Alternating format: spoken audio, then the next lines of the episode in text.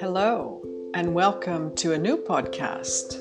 This time, we're going to be talking about le patriotisme économique aux États-Unis et en France.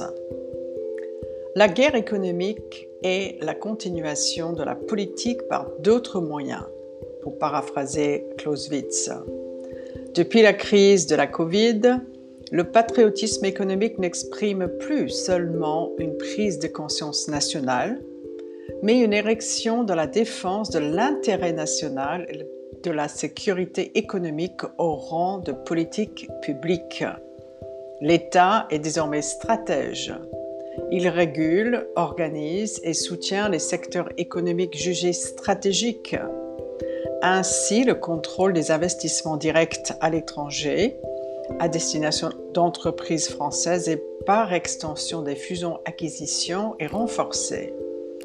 La crise que nous traversons apparaît propice au repli sur soi à l'échelle nationale.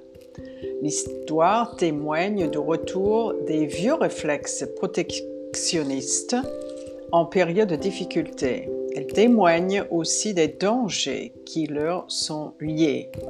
Rappelons simplement ici les impacts causés par la loi Smoot-Hawley de 1930 aux États-Unis destinée à protéger le marché américain en instituant des droits de douane très élevés, elle fut à l'origine, suite aux mesures de rétorsion des partenaires commerciaux, d'un effondrement du volume des échanges mondiaux de 70% en quelques mois. Bien que le patriotisme économique défensif déployé par les États s'accompagne parfois d'une efficacité relative, l'exemple d'ArcelorMittal euh, finalement racheté par Mittal Steel malgré les manœuvres de l'État français, les États européens en particulier ne renoncent pas à jouer un rôle assez nouveau pour eux en matière économique. C'est notamment en France la vocation du Fonds d'investissement stratégique sorte de fonds souverain à la française présenté par le président Nicolas Sarkozy en novembre 2008.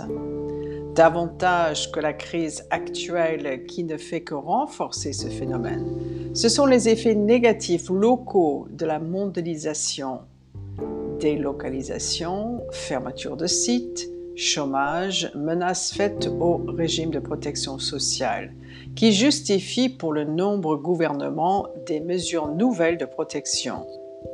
Tant que les questions de gouvernance, de la mondialisation, du point de vue politique, commercial ou financier ne trouveront d'autres réponses que celles fournies par l'ONU, l'OMC ou le FMI le patriotisme économique aura sans doute vocation à se développer bien au-delà de la crise actuelle.